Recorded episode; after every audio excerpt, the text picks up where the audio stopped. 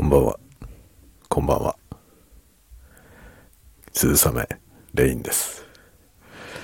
今日はちょっと時間が早いですね。いつもは深夜の小声で雑談なわけですけども、今日はまだ深夜じゃありませんね。今、夜9時37分。早いですね。早いですね。もう、寝床におります。早すぎんじゃないのっていう感じがしますけどね。えー、明日は人間ドック、朝一人間ドック行きますんで、えーもうですね、6時台の電車に乗るという、まあ、電車動いてるのか全くわかりませんけどね、えー札幌市どうなってしまうやらという感じなので、明日の朝一の電車がですね、動いてるかどうかは全くわからないわけですが、えー今のところまだ発表されてないよね？ちょっとわかんないな。さっき見た段階ではね、明日の様子については書かれてませんでした。復旧のめどは立たない、えーまあ、9日以降であると。少なくとも9日以降である。ということだけは見ましたが、その後、情報が更新されたかどうかを、え把握しておりません。どうなったんでしょうね。ちょっと寝る前にまた確認しようと思いますが。で、まあ、明日そういうね、あの、人間ドック受けますので、あの、もうね、今日は、要は食事がもうできない。何も食べられないし、何も飲めないというね、そういうことになっておりますね。なので、えーもう寝ようかなと。飲むことも食うこともできねえし、寝るかという。大丈夫ですかねこの思考回路。飲み物も食べ物もダメだったら寝るかと。まあそういう発想のもとですね。今もう寝るわと言って、えーお休みと家族に言ってですね、部屋に戻ってまいりました。あの、今日、あれですね、えー YouTube に雑談、ささやき雑談コンテンツを、初めてのやつをアップしましたんで、まあよかったらぜひ見てやってください。ASMR ささやき雑談っていう感じで、お酒飲みながらね、そのお酒のボトルをタッピングしながら、あれこれ喋りました。みたいな話です。そういうの、あの、意外と長くてね、45分ぐらいある動画になってますけど、えーまあ、寝るときにかけて寝てもらえるといいかなと思います。このスタイフもね、寝るとき用のコンテンツですけども。いやー、ほんとね、今日は。まあ別にね、何も飲み物とかね、飲めないから寝るっていうのもさ、どうなのって感じはするけどね。あの、でもね、の飲み物をね、あの、食べ物はね、あんまり食べたくならないんですけど、飲み物はね、飲みたくなっちゃうんだよね、起きてると。例えば起きて、ネットフリックスとかね、なんか見ようっつって見てると、無意識に飲んじゃう気がするわけですよね。だからそこら辺がなんか持ってきてね、じゃあって飲んじゃうような気がして、うん。で、まあ、なんか映画とか見ててもそうだろうし、あの、例えば文章を書いたりとかね、そう何か集中することをしちゃうとね、よりまずいんですよね。無意識に飲み物とか飲むからね。っていうのがあってね、もう何もしないうちに寝ようかなっていう感じですね。だから寝床でね、まあ、スマホで YouTube とか見ようかな、みたいな。まあ ASMR 見ながら寝ようかな、みたいな感じですね。まあ普段あんまりね、僕、ショートスリーパーで、あの、睡眠時間短いので、こういう時ぐらいはね、ちょっとちゃんと寝ようかなって、ね、今思ったりしてます。あのね、一回ね、人間ドックで怒られたことあるんですよ。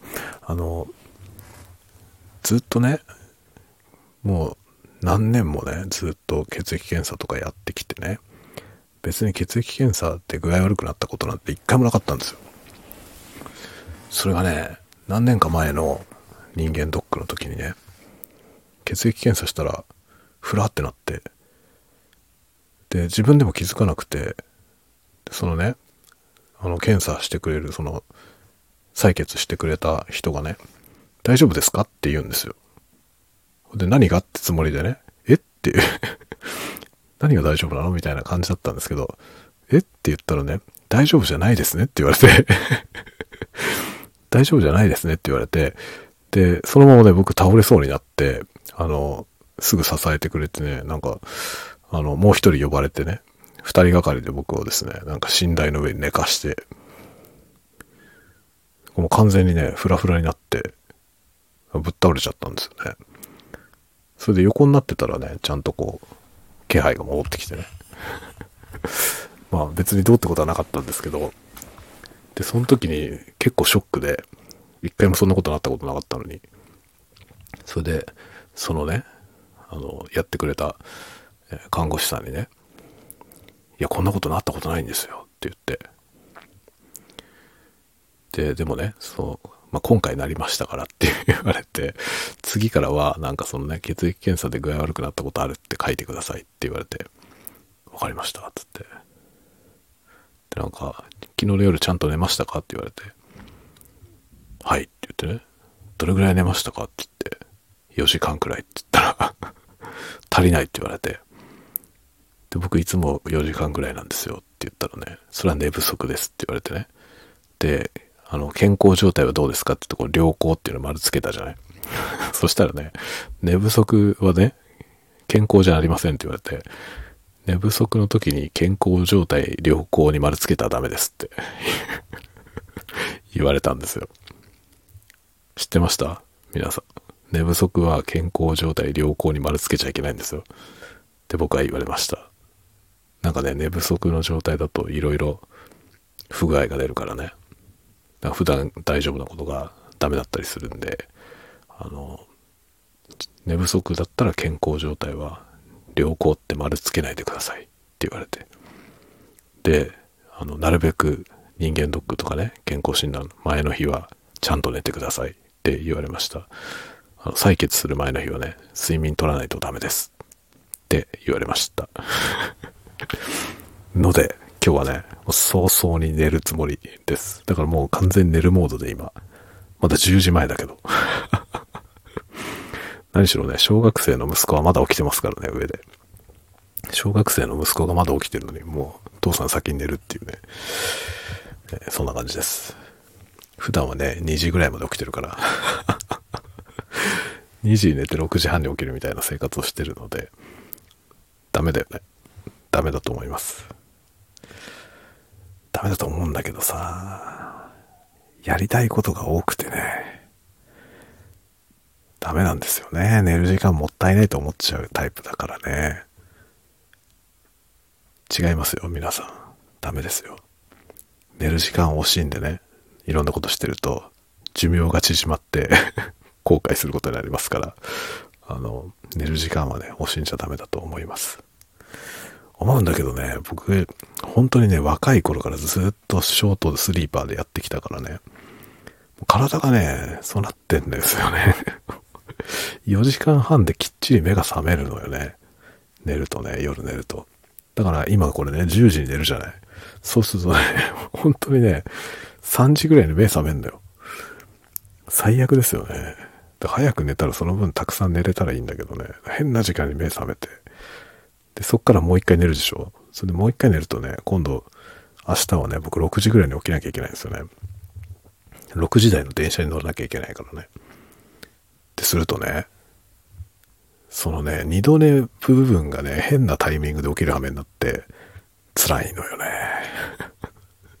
不思議なことにね、最初から4時間半しか寝なかったらすっきり起きられるんですよ。でもね、4時間半で変な時間に起きて、そっから2時間とか寝るとね、その後半の2時間分しか寝てないみたいな感じになるわけ。体感として。だからめちゃくちゃ辛い状態で起きる羽目になるんですよね。いやー、もう少し、融通の利く体だといいんですけどね。そんなわけなんでね、今日は早めに寝るつもりで今もうベッドの上に横になっておりますから、え、これからね、あの、この今喋ってるやつを公開して、その後、ASMR 見ながら 今日はね、もう撮りませんよ。見ながら寝るっていうね。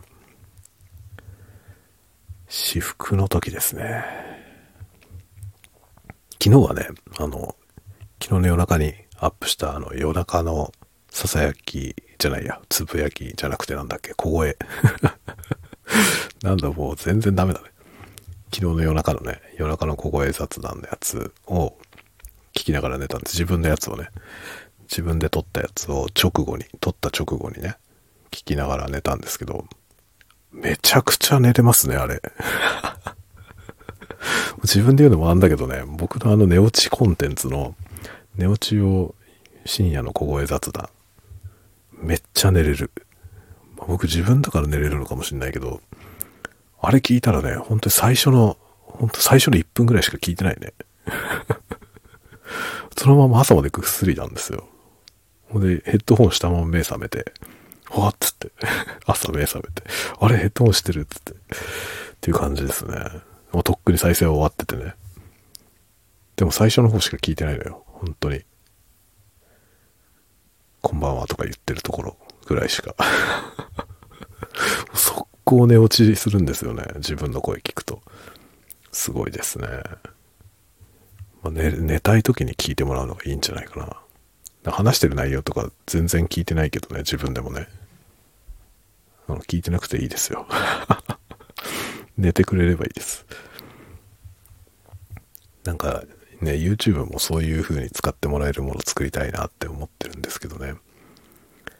結構やっぱりあの、自分の好きなね、ASMR の動画とかでも、最初の方しか知らないやついっぱいあるんですよ。心地いいやつをね、なんかさ、見たいと思うんだけどね、終わりまで見たいと思うんだけど、もう寝ちゃうからね。いや、ほんとね、奥が深いね、ASMR は。で、理屈がよくわかんないんですよね。なんでこれが心地いいんだろうと思いながらね、妙に聞く心地いいのあったりしますよね。もうね、だから今、貪欲にそういうのを探し求めてますね。さらになんか見たことないね、心地よいものはないだろうかって言って探してる。みたいな、みたいな感じです。あとはね、最近は、あれだな。ノート、あんまり書いてないですね。この間あの、長いやつをさ、創作大賞っつって、えー、長い小説をね、ノートに書きましたけど、あれはまあノートに書いたっていうよりは、あの、コピペしただけで別にノートとして書いたわけじゃないんで、ちょっとあれを数に入れない感じでいくとね、最近ちょっとしばらくノート書いてないですね。こないだね、あの、お仕事のやつ書いたんですよ。この仕事を選んだわけみたいなお題があってね。で、まあ仕事まあ、僕は大体好きなことを仕事にしてますけど、選んだわけじゃなくて、なんか成り行きで仕事になっちゃった感じなんですよね。なのでまあそういうようなこと、仕事を選ぶんじゃなくて、仕事に選ばれるようなね、生き方もあるよみたいなことを書いたやつがね、じわじわと伸びてますね。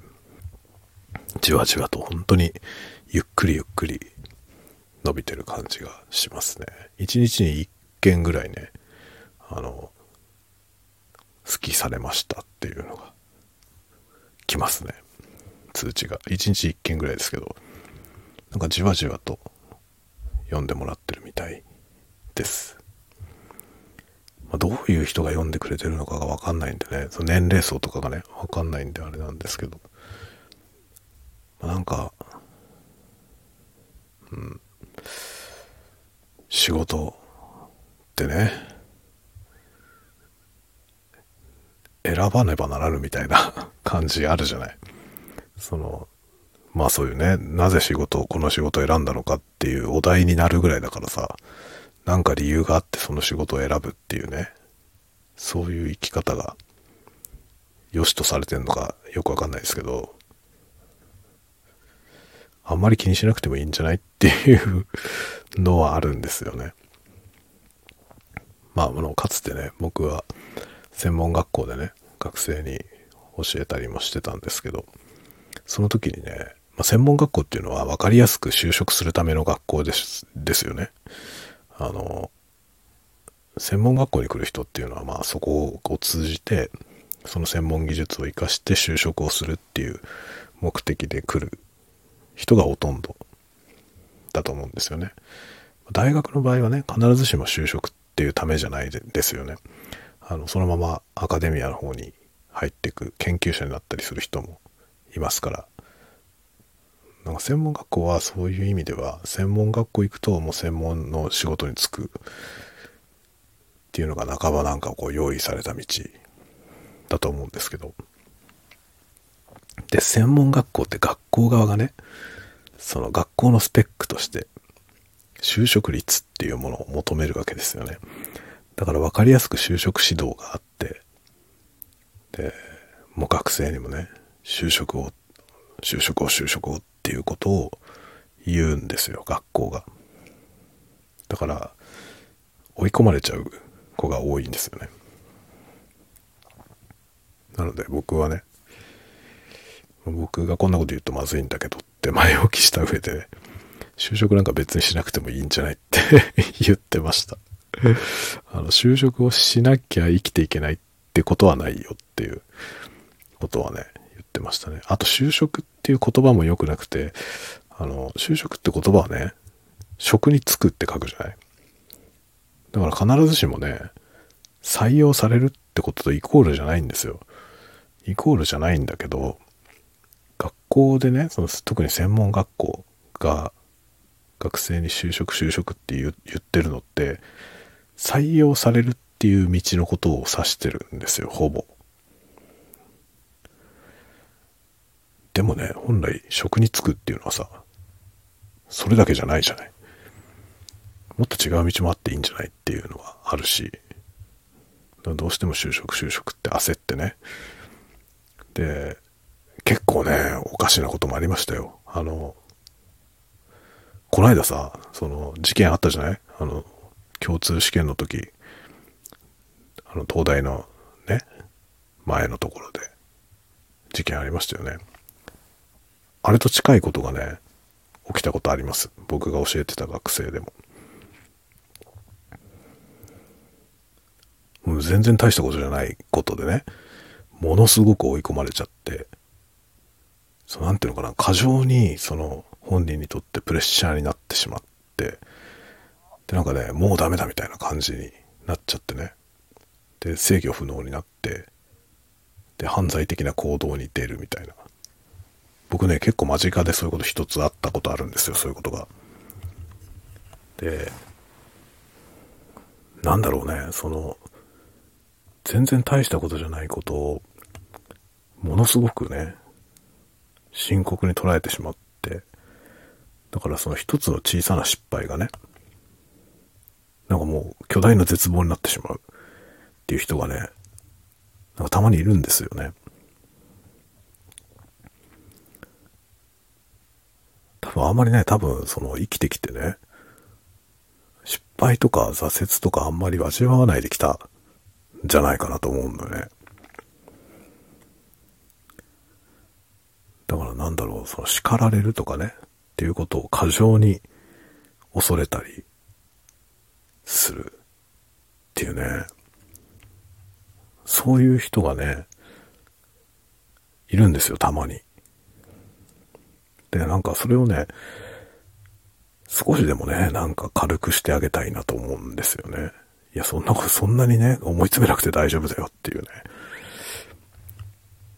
なんかね、も、もっと安心させてあげたいなとは思いますね、若い人たちね。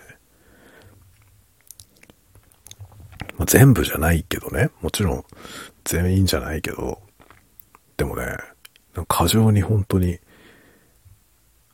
追われて生きている人っていて、まあ、実際にね、なんかものすごく過酷な状況にある人もいるんですよ。まあ、それはしょうがないと思うんですよ。そういう人が、こう、追われてる感じになっちゃうのはしょうがないと思うんですけど、全然別にそんな気にしなくても大丈夫だよっていうことを、すごく気にしてしまう人っていて、でもそれをね、気にしなくても大丈夫だよって言ってもダメなんですよね。その、そういう言い方をしても伝わらないんですよね。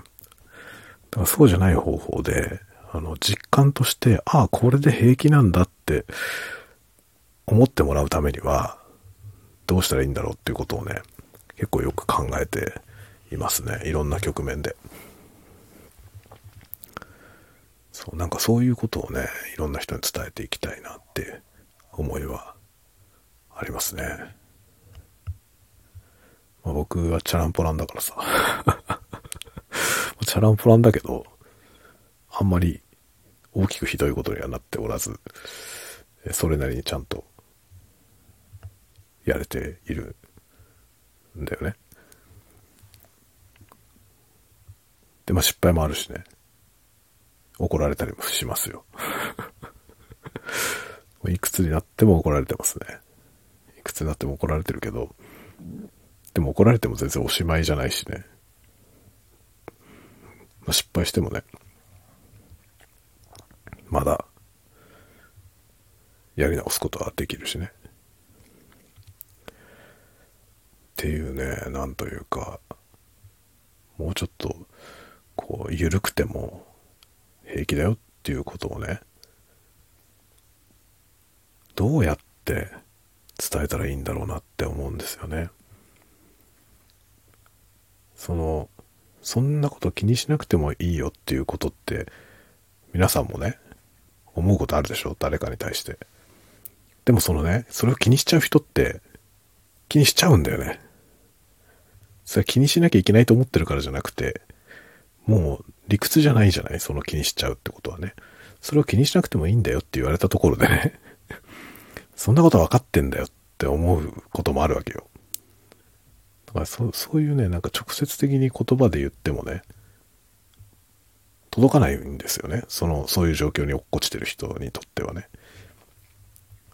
それをね、どうやったら、ああ、これでもいいんだって本人が自分で気づくように、どうしたら運んであげられるだろうということはね、結構考えますね。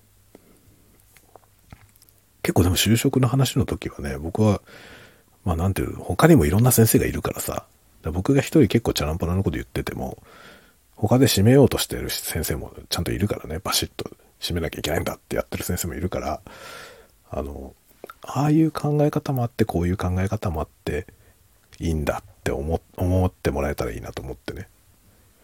でもね、結構、あの、何人かね、学生にはね、あの、あ、これでもいいんだって思えましたっていう言われたことはあるんですよね。まあ、全部が全部僕みたいな人ばっかりだったらさ、世の中は回らなくなっちゃうから ちゃんとね、こうあらねばならぬってやってくれる人もいてくんないと困るんですよ。いてくんないと困るけど、そればっかりじゃないよっていうのはあって、だからもう向き不向きがあるじゃないですか。何もかもバシッと行く人もいるし できる人もいるしね、それで僕みたいにそういうのはできない人もいるから、できなきゃできないなりにやってこう道はあるよっていうね、そういうその住み分けがされて世の中は動いてるっていうことをね、なんか多くの人にね、分かってほしいなとは思いますね。なんか別に分かってほしいっていうのは、その、苦しんでる人にね、分かってってもらえたらいいんだろうなと思うんですよね。別にそんな苦しまなくても大丈夫ってことを、あの、実感としてね、自分で気づいてくれるようにな世の中にしていきたいよね。とかいうことをね、まあよく考えますね。まあ、なんか小説はそういう、なんていうのかな。あの、視野を広げてくれるものだと思うんですよ。あの、なんていうかな。緩くてもいいんだよっていう直接的な言葉じゃなくてね。そうじゃない方法で表現できるものだと思うんですよね文学っていうのはねまあ自分がね僕はそういう文学でいろいろんな視野が広がったしだからなんか文芸でね自分も文芸の分野でなんかこういろんな視野の広がるようなねものが書けたらいいなと思いますね。なんで今日はこんな真面目な話してんだろうね。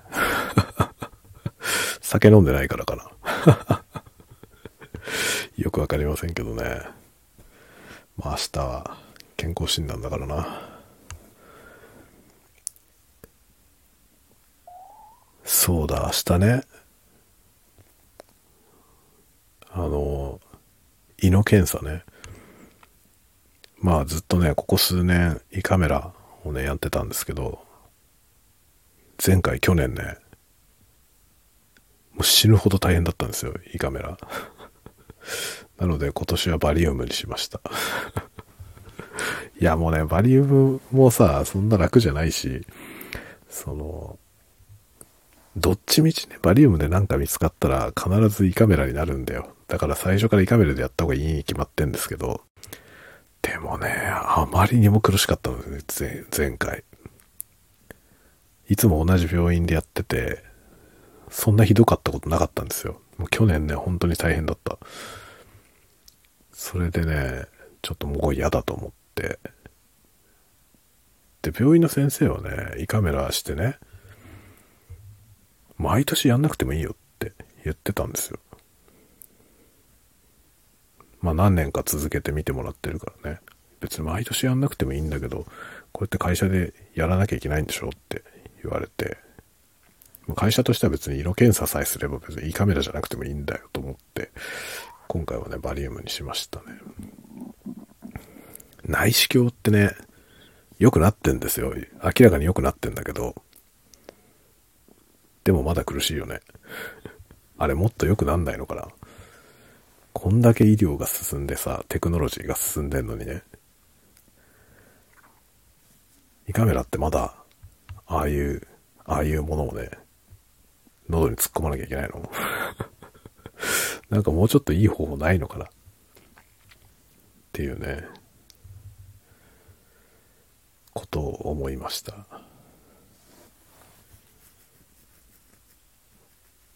内視鏡はね、本当に大変だよねっていうかね、あの、検査技師の人のね、腕前にめちゃくちゃ左右される。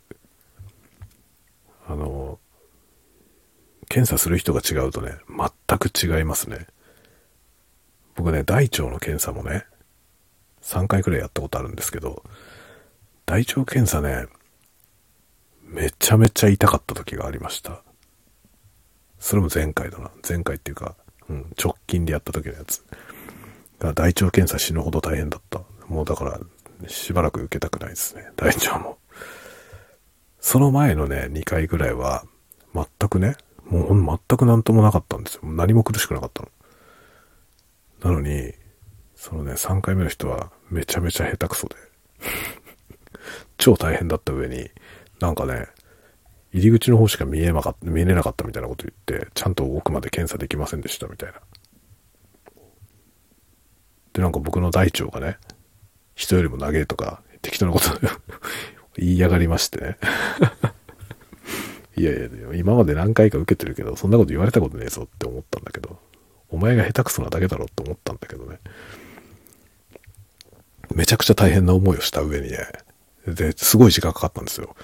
その、なんかね、なかなか入っていけなかったみたいで、結構その、序盤の部分が長すぎるとか言われて、あなたの体調は、ここからここの長さが長すぎるんで、奥まで入れませんでしたとか言われたのよ。